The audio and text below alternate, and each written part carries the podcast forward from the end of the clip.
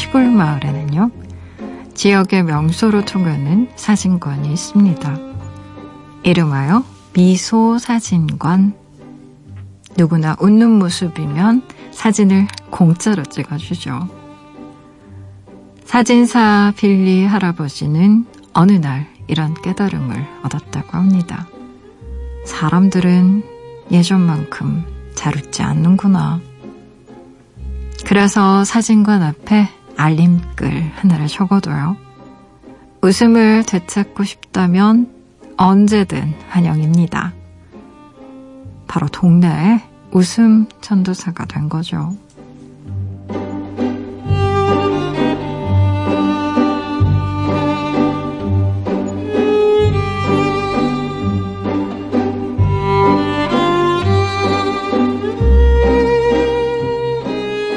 사진사들은 말합니다.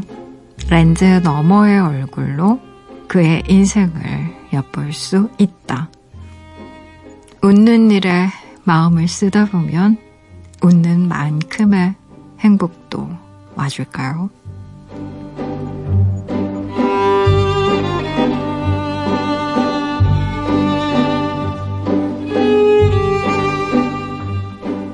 9월 14일 당신만을 위하는 시간. 여기는 라디오 디톡스 배경옥입니다.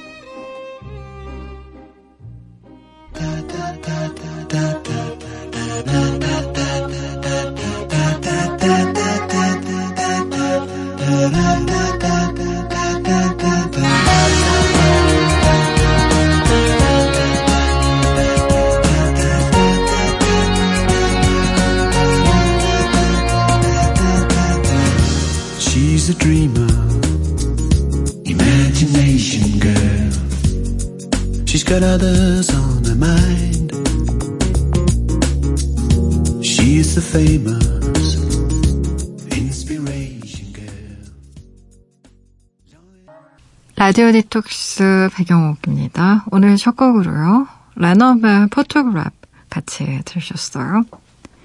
지난 밤 그리고 어제 하루 다들 잘 보내셨나요? 저는 라디오 디톡스의 DJ 소설가 백영옥입니다. 음, 아, 참, 코널, 제 친구가 가 있었던 마을인데, 참, 음, 우연이지만 재밌네요. 미소사진관. 아, 할아버지가 했던 이런 행동들이요. 저는 너무 다정하게 느껴져요. 사람들이 잘 웃지 않는 걸 보다가, 아, 사람들을 좀 웃게 만들고 싶다. 그러니까 웃는 사진을, 어, 찍고 싶다면 우리 사진관에 놀러 오세요. 뭐 이런 거잖아요. 어, 사람마다 다르겠죠. 자기가 가진 탤런트? 그러니까 뭐, 달란트라는 얘기도 하는데, 어떤 사람은 정말 다른 사람을 재밌는 말로 웃게 만드는 사람이 있는가 하면, 재밌는 글을 써서 웃게 만드는 사람도 있고, 이렇게 본인이 사진 찍는 어떤 기술을 가지고 있는데, 사람들로 하여금 행복함을 좀 선물해주고 싶은, 음, 어, 그런 마음 때문에 공짜로 웃는 사진 찍어주는 거. 아, 이거 정말 굉장히 좋은 아이디어고요. 동네에서 어, 사진 공짜로 찍고 싶어서 웃는 사람이 한 명이라도 있었다면 이거 의미 있는 일이잖아요. 음, 참 재밌습니다. 제가 굉장히 오래전에 인도의 뭄바이를 여행한 적이 있어요. 인도를 좀 오랫동안 여행을 했었는데 혼자 어, 그때 문바이에서 뭘 했었냐면요. 웃음 요가라는 걸 했어요. 아침에 사람들이 왜 중국 여행하시다 보면 공원에서 이렇게 춤추는, 이렇게 춤추듯이 이렇게, 어, 무예 활동하시는 분들이 있잖아요. 그런 것처럼 인도에 다니다가, 인도 이렇게 여행 다니다가 우연히 웃음 요가 하는 아침 클래스를 알게 됐어요. 그래서 참, 참여를 한 적이 있는데, 어, 이게 굉장히 힘들더라고요. 어, 그, 억지로 웃어야 됩니다. 억지로 웃으려고 하니까, 나중에는, 저는 원래 좀 잘 웃는 편이거든요. 그래서, 아, 뭐 웃음 요가가 힘들겠어? 라고 생각을 굉장히 단순하게 한 거예요. 근데 너무 힘들어가지고, 나중에는 웃다가 눈물이 나더라고요. 강제로 막 웃으려고 하니까. 근데 참, 음, 되게 묘한 경험이었습니다. 되게 묘한 경험이었고요. 그리고 많은 어, 뇌 과학자분들이 하시는 얘기가 우리 뇌는 잘 속는데요. 예상외로. 그래서 가짜 웃음이라고 해도 근육이 웃는 모양으로 만들어지면 뇌는 속는다는 겁니다. 아, 얘가 행복한가? 이렇게 착각한다는 거예요. 그래서 실제로 웃는 게 통증을 잊는다거나 아니면 웃는 게 우리 행복감에 굉장히 도움을 많이 줘요. 그래서 어, 통증이 굉장히 강렬한 치료를 받고 있는 뭐 암 환자분이라던가 뭐 이런 분들이 재밌는 그런 어떤 웃음과 관련된 프로그램을 볼 때 통증의 정도가 좀 많이 내려가고 실제 좀 즐겁게 막 웃으면서 사는 게 우리 인생에 얼마나 큰 활력을 주는지 몰라요. 그래서 어느 날은 좀 억지로라도 좀 뭐 쥐어 짜듯이 웃는 게 무슨 도움이 그렇게 되겠어라고 생각하지 마시고 거울 보고 좀 억지로라도 좀 웃어보고 어, 억지로 웃는 내 모습이 우스워서 또 웃게 되기도 하잖아요. 그래서 아휴 즐거운 하루 하루였으면 좋겠어요. 라디오 디톡스 배경옥입니다. 이 시간에 듣고 싶은 노래도 좋고요. 나누고 싶은 이야기도 좋아요. 지금 여기로 말 걸어주시겠어요? 짧은 건 50원, 긴 문자와 사진 첨부 문자는요. 100원이 추가되는 샵 8001번이고요. 무료인 미니, 미니 어플로도 참여 가능합니다. 다시 듣기와 팟캐스트로도요. 언제든지 함께 하실 수 있어요. 내가 내 곁에 있을게. 언제나 넌 혼자가 아니란 걸 내가 알 수 있게. 여기 이곳에 있을게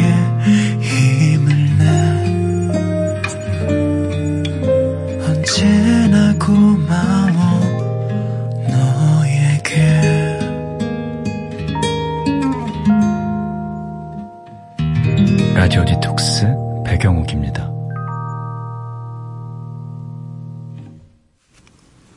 라디오 디톡스 백영옥입니다. 함께하고 계시고요. 여러분이 보내주신 이야기들 맨날 봐야죠. 3150님, 책상을 창가로 옮겼어요. 여름 햇볕은 너무 뜨거워서 창문 앞에서 일하기 힘들었거든요. 가을이 왔으니까 창가 작업 시작해 보려고요. 밖에 대단한 게 있는 건 아니지만 고개 들면 하늘이 보인다는 거. 이 정도면 최고의 작업 환경 아닌가요? 하하. 라고 보내주셨네요. 고개 들면 하늘이 보인다라는 건 대단한 작업 환경이죠. 그리고 요즘에 컴퓨터로 작업하는 분들 뭐 대부분이시니까 우리가 눈에 얼마나 피로가 많이 쌓여요. 그래서 제가 언젠가 기사를 보니까 요즘엔 3, 40대도 그렇게 백내장 환자들이 많이 늘고 있다는 겁니다. 우리가 스마트폰 너무 자주 보고 노트북도 너무 자주 들여다보잖아요. 그러니까 눈에 가해지는 어떤 스트레스나 피로가 아마 이전과는 정말 비교할 수도 없이 클 거예요. 그렇죠? 그리고 특히나 밤에 그 자기 전에 불 다 꺼놓고 스마트폰 보는 습관이 눈에 너무너무 치명적이래요, 여러분. blue light라고 해서 그게 눈에 미치는 영향이 너무 안 좋다고 하더라고요. 그래서 그런 습관을 바꿔야 되는데 많은 의사 선생님들이 하시는 얘기 중에 중요한 얘기가 뭐냐면 눈을 가장 효과적으로 쉴 수 있게 하는 방법이요. 눈을 감는 방법도 있지만 가장 좋은 건 멀리 있는 풍경을 보는 거래요. 특히 하늘. 그러니까 최고의 작업 환경 맞습니다. 하늘 보면 왜 떠다니는 구름 구름은 굉장히 천천히 흘러가잖아요. 그래서 눈이 이렇게 느슨해지면서 몽롱해지면서 이렇게 구름이 천천히 흘러가는 걸 이렇게 가만히 보고 있는 거예요. 그러면 잠이 오려나? 잠이 올 것 같기도 하지만. 음, 어쨌든, 가을은 하늘이 깊어지는 계절이니까, 뭐, 청고마비라는, 음, 말이 뭐 달리 있겠어요. 하늘 많이 보시고요. 작업하시면 참 좋을 것 같습니다. 김지영님의 사연 볼까요? 동생은 성격도 밝고 친구도 많거든요. 친한 친구라곤 한 대밖에 없는 저하고는 다르게 어딜 가나 주목받는 그런 아이인데요. 며칠 전에 잔뜩 술에 취해서 저한테 그런 얘기를 하더라고요. 사람들 앞에서 밝은 척, 자신 있는 척 하기가 너무 힘들다고요. 성격이 그냥 그런 줄 알았는데 노력하고 있는 거래요. 밖에서 무슨 일이 있는 건지 날 잡고 제대로 얘기 좀 해야겠어요. 라고 사연 보내주셨네요. 음, 아유, 마음이 아프셨겠다. 근데, 어, 사람들의 성격을요, 우리가 크게 보통 심리학에서 두 가지 타입으로 나누거든요. 외향성과 내향성. 근데 우리가 사회생활을 하기에 적당한 타입의 성격이라고 하면 단연 외향성이, 어, 아무래도 사람들에게 호감도가 더 높은 건 사실입니다. 음, 그래서 사회적 지능을 높이기 위해서 내향적인 사람들이 일부러 외향적인 성격으로 바꾸려고 노력하는 분들이 굉장히 많아요. 음, 그렇게 좀, 뭐랄까요, 무리하게 되거나 안간힘을 쓰다 보면 자기가 본연에 가지고 있는 어떤 성향을 사실 거꾸로, 거꾸로 이렇게 정말 의도적으로 좀 조절하는 거잖아요. 그래서 지칠 수도 있죠. 음.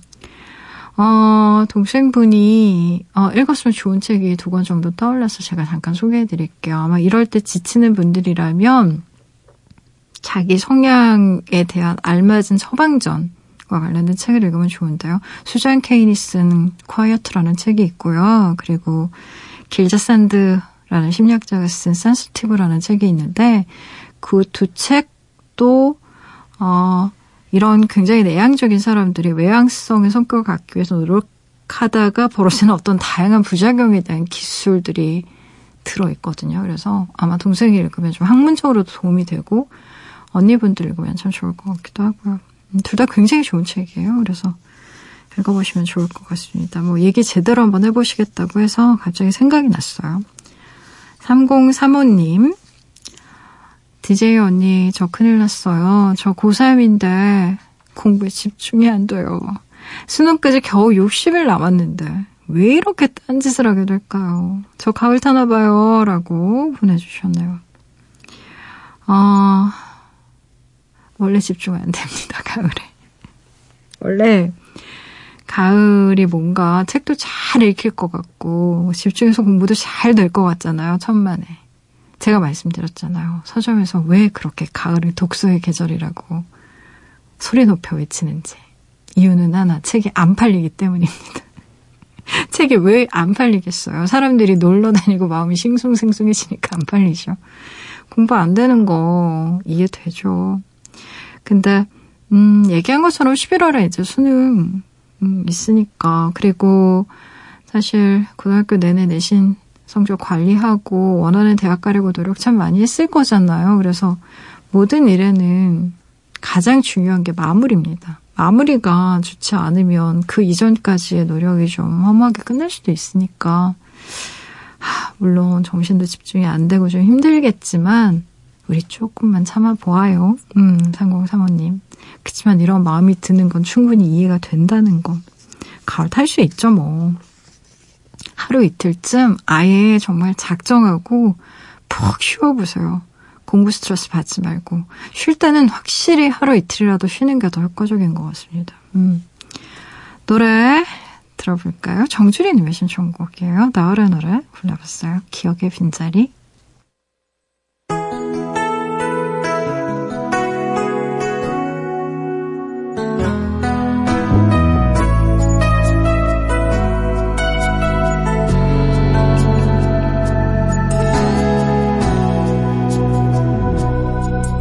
네가 없는 자리는 투명한 꿈처럼 허전한 나를 감싸고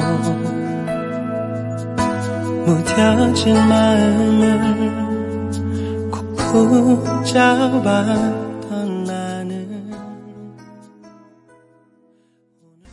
나얼의 기억의 빈자리 듣고 오셨습니다.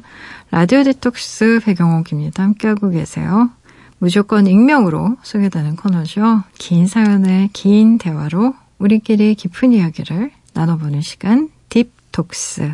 오늘의 이야기입니다. K님이 보내주신 사연이에요.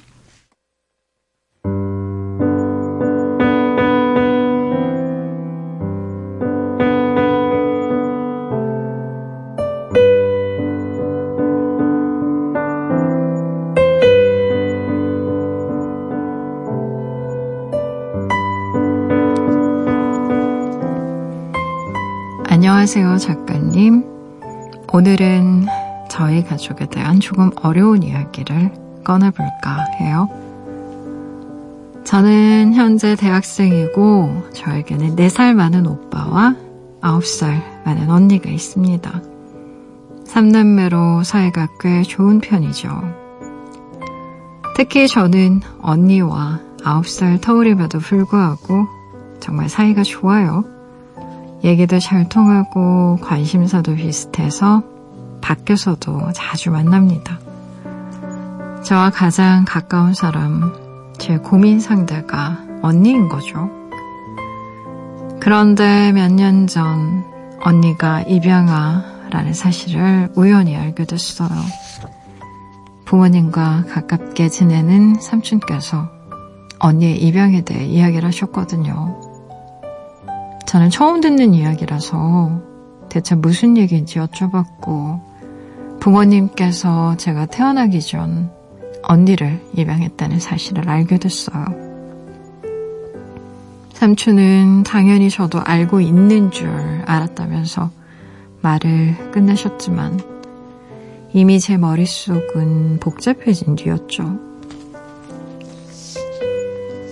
저희 부모님은요, 저에게도 오빠에게도 그런 얘기를 하신 적이 있거든요. 없거든요. 처음엔 삼촌매를 믿지 않았는데 이런저런 조각을 맞춰본 결과 어쩌면 언니가 정말 입양됐을 수도 있겠다는 믿음이 생겼습니다. 저와 오빠의 출생신고서는 있는데 언니 건 없는 점. 저와 오빠는 부모님과 닮았는데 언니는 조금도 닮지 않은 점 등이요. 언니도 그런 얘기를 한 적이 있거든요. 아, 나는 왜 누구도 안 닮았을까? 언니는 역시 아무것도 모르고 있다는 의미겠죠. 사실 저희 집이 이혼 가정이라서 현재 온 가족이 흩어져 살고 있습니다. 어렸던 언니가 저와 오빠를 챙기느라 고생이 많았거든요. 부모님 원망을 하면서도 우리는 가족이니까 가족이라 버틸 수 있었는데요. 언니가 이 사실을 알게 된다면 오해가 아닌 진짜라면 얼마나 큰 충격을 받게 될지 너무 두려워요, 백장님. 제 생각으로는 언니가 모르는 편이 더 나을 거라고 보는데 그건 제 판단이고요. 언니는 알고 싶어 할 수도 있지 않을까요? 친부모를 찾을지 말지는 언니의 선택인데 제가 그 선택의 기회를 맡고 있는 건 아닌지. 제가 나서서 말하는 게 옳은 걸까요? 아니면 지금처럼 모르는 척 숨기고 살아가는 게 서로를 위하는 길일까요? 차라리 듣지 않았다면 좋았을걸. 제가 감당할 수 없는 너무 큰 짐이 지워진 기분이에요.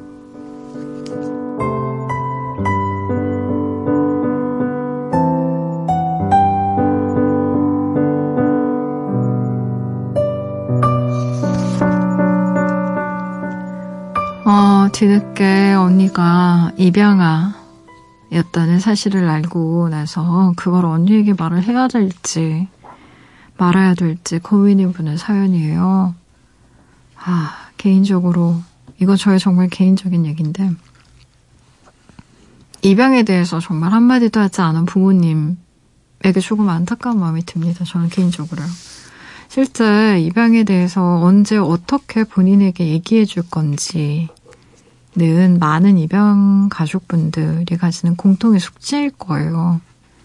이게 얘기를 하는 게 맞는지 안 하는 게 맞는지. 근데 이전에 시네라 차인표 씨 인터뷰 제가 본 적이 있는데요.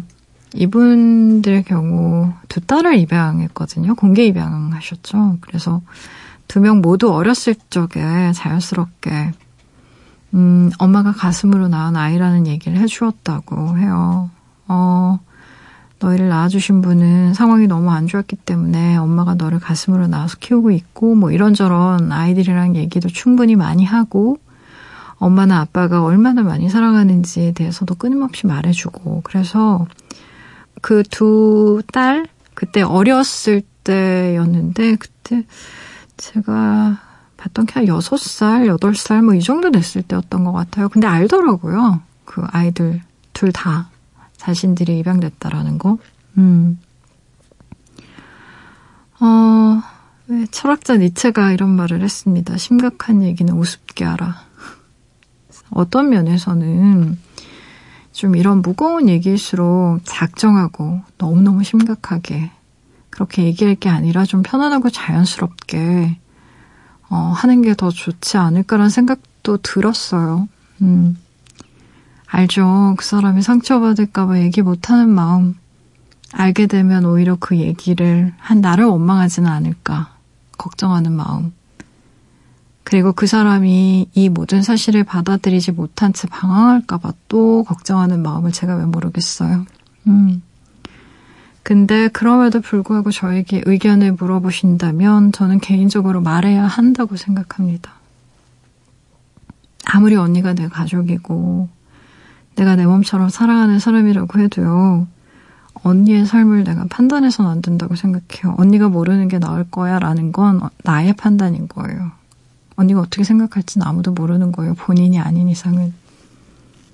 이게 조금 다른 맥락이긴 하지만 어, 바로 이런 비슷한 이유로 돌아가시기 직전까지 돌아가시고 나서도 본인이 암에 걸린지도 모르는 채로 돌아가시는 어르신들이 있으시거든요. 뭐 아버지 성격에, 엄마 성격에 본인이 암이라고 얘기하면 아마 감당 못 하실 거다라고 자식들이 판단을 해서 얘기를 아예 안 해버리는 경우도 있거든요. 근데 이것도 저의 개인적인 의견이지만 저는 이게 과연 옳은 일인지는 여전히 의문이 참 많아요. 음. 물론, 어, 이게 굉장히 힘든 병이에요. 아버지라고 얘기를 하면 당연히 받아들이는 거 힘드시겠죠. 고통스럽고. 근데 저는 죽음을 받아들이고 삶을 자신의 방식대로 정리할 시간을 어, 주는 게 맞는 것 같고 그 시간을 뺏을 권리는 누구에게도 없는 게 아닐까라는 생각을 갖고 있어요. 개인적으로는. 음, 아무것도 모르는 채로 돌아가시는 게 정말 그게 그렇게 행복한 걸까? 음, 삶이 얼마 남지 않았다면 알아야 하는 게 아닐까? 뭐 이런 생각들도 들고요. 어, 일단 사연 주신 분의 사연을 읽으면서 물어보고 싶은 얘기가 하나 있는데, 언니가 입양하라는 사실을 알게 된 후에 굉장히 혼란스럽고 많은 부분들이 걱정이 됐다고 하셨는데 본인의 마음의 변화가 있은, 있는 건지, 음, 언니에 대한 마음이 변한, 변한 지점이 있는 건지 일단 스스로에게 좀 정직하게 물어볼 수 있어야 될 것 같아요. 그리고 본인의 마음이 일단 먼저 정리되는 게 첫 번째입니다. 왜냐하면 지금 본인조차도 혼란스러운 상황에서 언니에게 이게 정말 정체성이 흔들리는 대단한 문제거든요. 그런 정도의 얘기를 하게 되면 정말 오해가 생길 여지가 너무 커져요. 본인이 정리되지 않은 말을 할 가능성이 너무 많기 때문에. 그래서 저는 혼자서 이런 고민을 할 게 아니라, 어, 오빠와 먼저 상의를 해보세요. 저는 오빠도 알아야 된다고 생각하고요. 그리고 언니가 이 사실을 받아들이지 못할 경우, 받아들일 경우 다양한 상황에 대한 한번 시나리오를 짜보세요. 정리해보면 글로 좀 도움이 되실 것 같고, 어, 무엇보다 먼저 해야 될 건 지금 가족들이 좀 뿔뿔이 흩어져 있다고 하셨는데, 부모님 이 이혼을 물론 하시긴 했지만 이 부분에 대해선 엄마나 아빠에게 먼저 확인하는 과정을 거쳐야 한다고 생각합니다. 저는 가능하다고 하면 이 얘기를 동생이 하는 것보다는 부모님이 하는 게 훨씬 더 나을 거라고 생각해요, 개인적으로. 그리고 1차적인 이유, 어떤 이유로 언니가 입양, 음, 입양을 하게 되었는지, 가족에 대한 역사를 지금 전혀 모르고 있잖아요, 본인이. 모든 게 다 막연한 상태거든요. 그래서 이런 부분에 대한 정리도 어, 할 수 있어야 되고 부모님은 이 부분에 대해서 이야기를 해주실 책임이 있습니다. 이건 그냥 비밀로 덮고 갈 문제가 아니에요. 이미 알아버린 이상은. 그리고 언니 입양에 대한 얘기를 알게 된 게 몇 년 전이라고 썼는데요. 아마도 본인이 너무 막연히 불안해하면서 본인 선에서 막연히 추측만한 채로 몇 년이 그냥 흐른 것 같아요. 언니는 아마도 모르고 있는 것 같고, 언니는 출생 증명서도 없고, 언니는 엄마 아빠도 안 닮았고, 그러니까 언니는 입양됐을 거야. 라는 식의 막연한 추측. 근데 이런 막연한 상황에서 이제 벗어나셔야 돼요. 이게 지금 몇 년 전 문제인 것 같거든요. 그리고 막연히 불안해하고 추측하면서 막연히 언니가 너무 안 됐다. 언니가 어떻게 이 사실을 받아들일까. 언니가 친모를 찾아야 하지 않을까. 이 모든 것들은 사실 공허한 얘기예요. 걱정이 되는 건 이해가 가지만. 그리고 그런 걱정이 언니한테 아무런 도움도 안 돼요. 그냥 본인이 추측만 하고 불안해하는 상황에서는. 그렇기 때문에 이 일에 대한 당사자들에게 얘기를 직접 듣는 과정이 필요해요. 언니에게 정말 도움을 주고 싶다면요, 용기를 더 내셔야 돼요. 정말 힘들겠지만. 음, 어떡해요. 사랑하는 사람이잖아요. 그리고 언니가 누구보다 친한 친구였고, 언니가 누구보다 헌신적인 사람이었다고 본인 스스로 쓰고 있잖아요. 그러면 받은 사랑을 이젠 돌려주셔야 돼요. 언니를 위해서 용기를 좀 내보세요. 마음이 많이 아플 거예요. 얘기를 듣게 되면 언니가 많이 흔들리시겠죠, 그쵸? 하지만 언니는 언니 삶을 사는 겁니다, 그렇게. 내가 언니 삶을 대신 못 살아줘요. 그 아픔을 대신 알아줄 수도 없어요. 근데 그걸 기억하시면 됩니다. 고통을요, 함께 나누는 건 가능해요. 슬플 때 본인이 어깨에 빌려줄 수도 있고, 언니가 올 때 이렇게 손 잡으면서 손수건 건네줄 수 있다니까요. 저는 이런 상황에서 동생분이 할 수 있는 건 이런 것 같아요. 나는 언니가 입양이 됐건 아니건 상관없이 언니는 계속 내 언니고 나는 언니를 계속 많이 사랑하고 언니가 필요할 때 내가 필요할 때 언제든 옆에 있어줄 거다. 언니가 엄마를 찾고 싶다. 엄마가 언니가 친모를 찾고 싶다면 나는 그 과정에도 언니한테 도움을 주고 싶고 어떤 식으로든 언니가 하고 싶은 걸 나는 지지하고 응원하고 싶다. 라는 걸 보여주는 게 언니에게 굉장히 많은 심리적 도움이 되지 않을까. 처음에는 좀 많이 힘들겠지만요. 이제 성인이니까 언니 역시 이런 사실들을 이제 천천히 받아 드리게 될 거예요. 그래서 제 의견은 말하자라는 겁니다. 대신 정리된 상황에서 말하자. 지금처럼 모호해서 아무것도 정확한 게 아닌 상태에선 언니한테 얘기하시면 안 됩니다. 본인이 정리되지 않은 상태의 이야기를 언니한테 하는 게 굉장히 역효과 날 수 있어요. 그래서 일단 한번 엄마 아빠랑도 얘기해 보시고요. 오빠랑도 상의해 보시고요. 꼭 그렇게 하세요. 혼자서 막연하게 추측하는 건 이제 그만하시고요. 노래 들어볼게요. 윤미래의 노래 골라봤어요. 너의 얘길 들어줄게.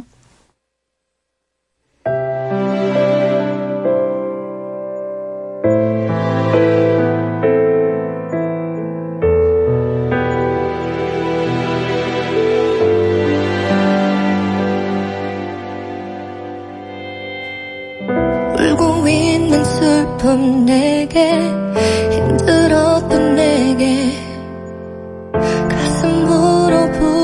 불러주는 널 위한 노래 혼자란 생각이 들 때 갑자기 눈물이 날 때 아무도 너의 곁에 없다 윤미래의 너의 얘길 들어줄게 듣고 오셨습니다. 라디오 디톡스 백영옥입니다. 함께하고 계세요. 포털 사이트에 라디오 디톡스 백영옥입니다. 치시고요. 홈페이지에 들어오시면 딥톡스 게시판이 있습니다. 언제든 이야기 올려주실 수 있게 게시판 늘 열려 있어요. 편한 시간을 편한 마음으로 글 남겨주세요.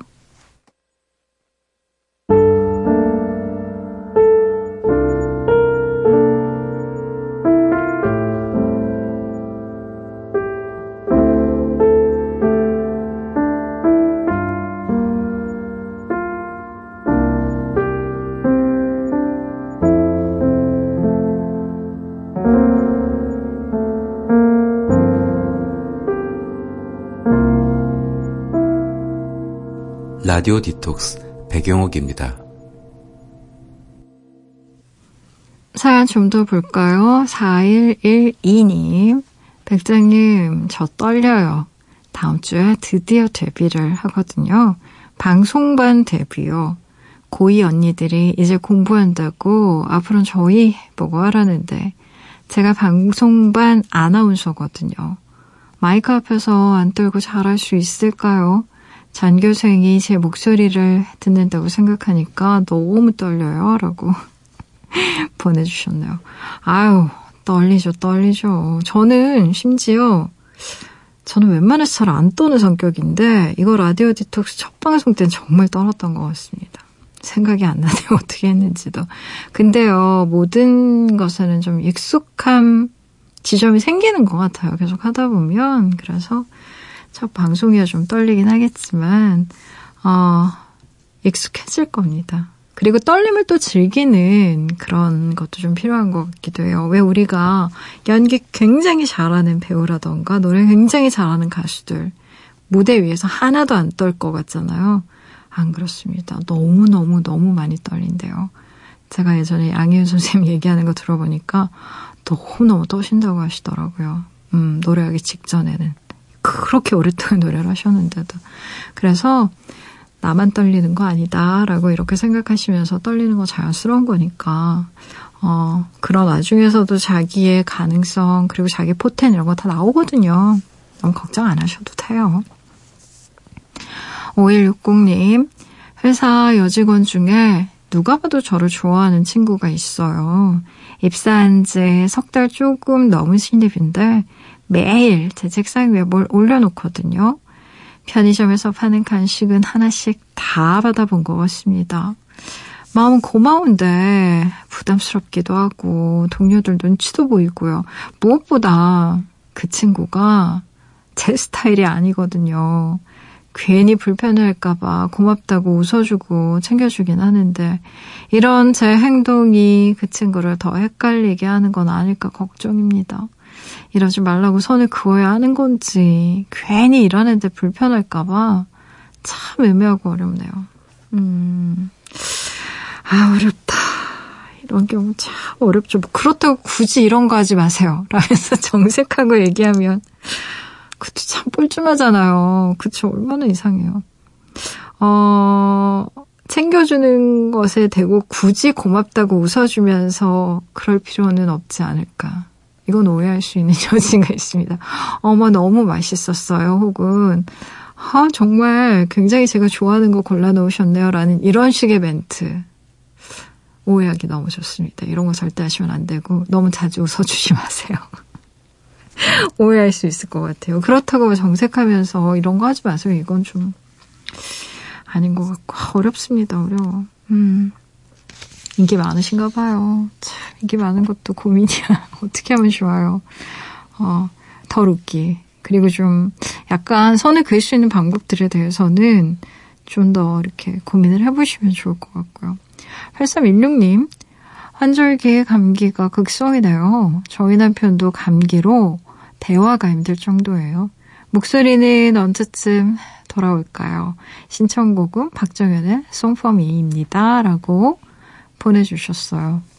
맞아요. 계절 바뀔 때쯤, 어, 감기가 급습, 음, 할 때가 참 많습니다. 그래서 우리 요, 요맘때 참 조심해야 될 때인 것 같아요. 왜냐면, 어, 낮에는 좀 더운데, 저녁 이후에는 좀 선선한 느낌이 있더라고요. 음, 얇은 가디건 정도는 좀 챙겨서 다니시면 좋지 않을까 싶기도 해요. 신청곡 들어볼게요. 박정현의 송포미.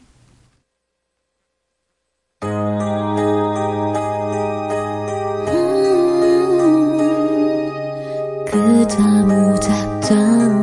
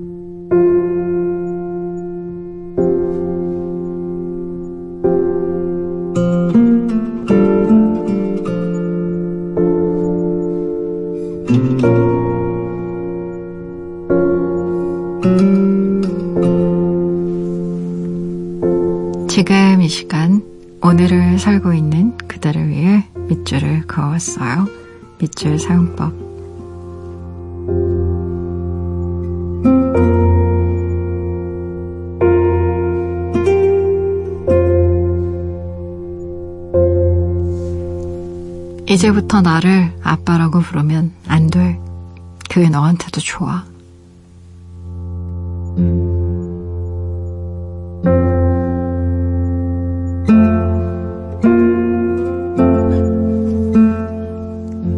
밑줄 사용법 오늘은 영화 그렇게 아버지가 된다 안에서 밑줄을 그었어요. 케이타는 차분한 얼굴로 면접관의 질문에 대답합니다. 아빠와 캠핑장에서 연을 날린 게 즐거웠어요. 라고 말하죠. 아빠는 그런 아이가 엄마 성격을 빼닮아 유순하다고 말합니다. 평범하고 화목해 보이는 가족 풍경 같지만 아이의 말이 면접용 대답이라는 사실을 알고 나면 이 가족의 균열을 금세 엿볼 수 있죠. 잘 나가는 아빠는 가족을 위해 시간을 낼 수가 없었어요. 아이는 엄마와 보내는 시간이 많았습니다. 아이의 입학이 확정된 후 부부는 아이를 출산한 병원으로부터 아이가 바뀌었다는 청천벽력 같은 소식을 듣습니다. 그렇게 아버지가 된다는 6년간 키운 내 아이가 친자가 아니라는 사실을 알면서부터 시작됩니다. 잘 나가는 회사원 료타의 진짜 아이 류세이는 전기상회를 하는 늑수그레한 남자와 여자의 친자로 키워지고 있었어요. 아이 셋을 좁은 집에서 키우는 이 부부는 툭하면 병원 측의 실순이 돈을 더 받아낼 수 있을 것이란 얘기를 꺼냅니다. 여러모로 보나 경제적으로 안정된 류타가 아이를 맡아 키우기에 적당해 보였죠. 하지만 권 영화는 상대편 아버지인 유다이를 통해 다른 지점에 얘기를 합니다. 인생의 성공이 꼭 직업을 통해서 실현되는 건 아니라는 점 말이죠. 못 배우고 늙고 추러해 보였지만 유다이는 성공한 직업인 료타의 말에 고개를 휘저으며 자신의 얘기를 할 수 있는 그런 사람이었어요.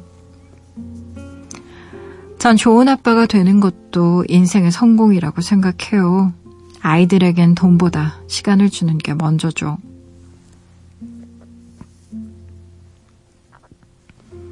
유다이는 새 장난감을 사주는 대신 고장난 아이의 장난감을 함께 고쳐주는 그런 아빠였어요.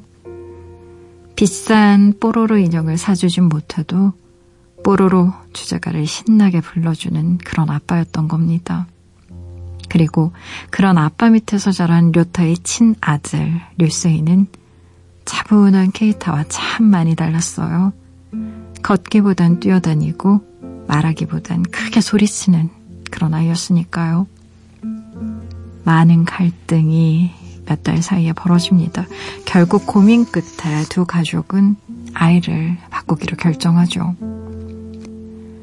아이를 유다이의 집에 보내고 소파에 앉아 자신의 사진, 사진기를 열어보던 료타가 카메라에 담긴 뜻밖의 얼굴을 목격하는 장면이 있어요.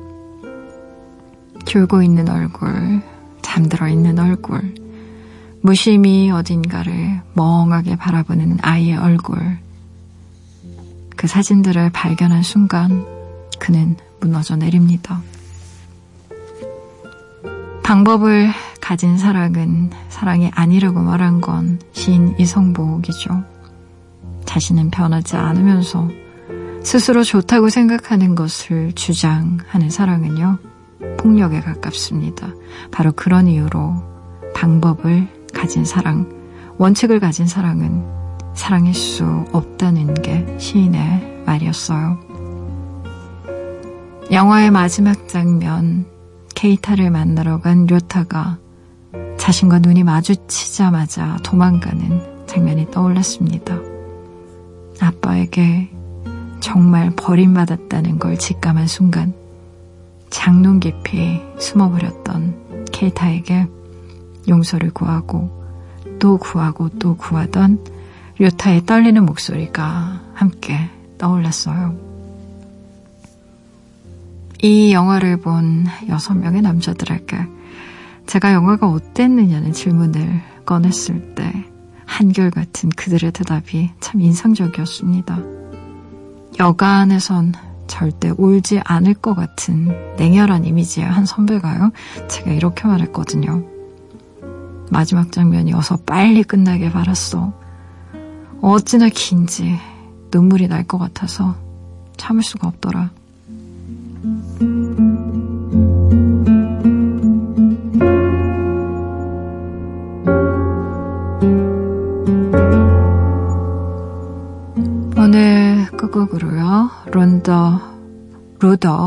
밴드로스의 Dance with My Father 같이 들으시고요.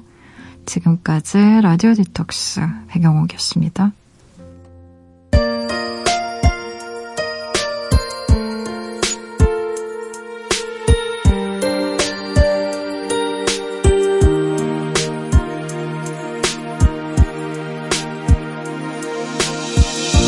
back when I was a child. Life removed all the innocence, my father would lift me high and dance with my mother and me and then spin me around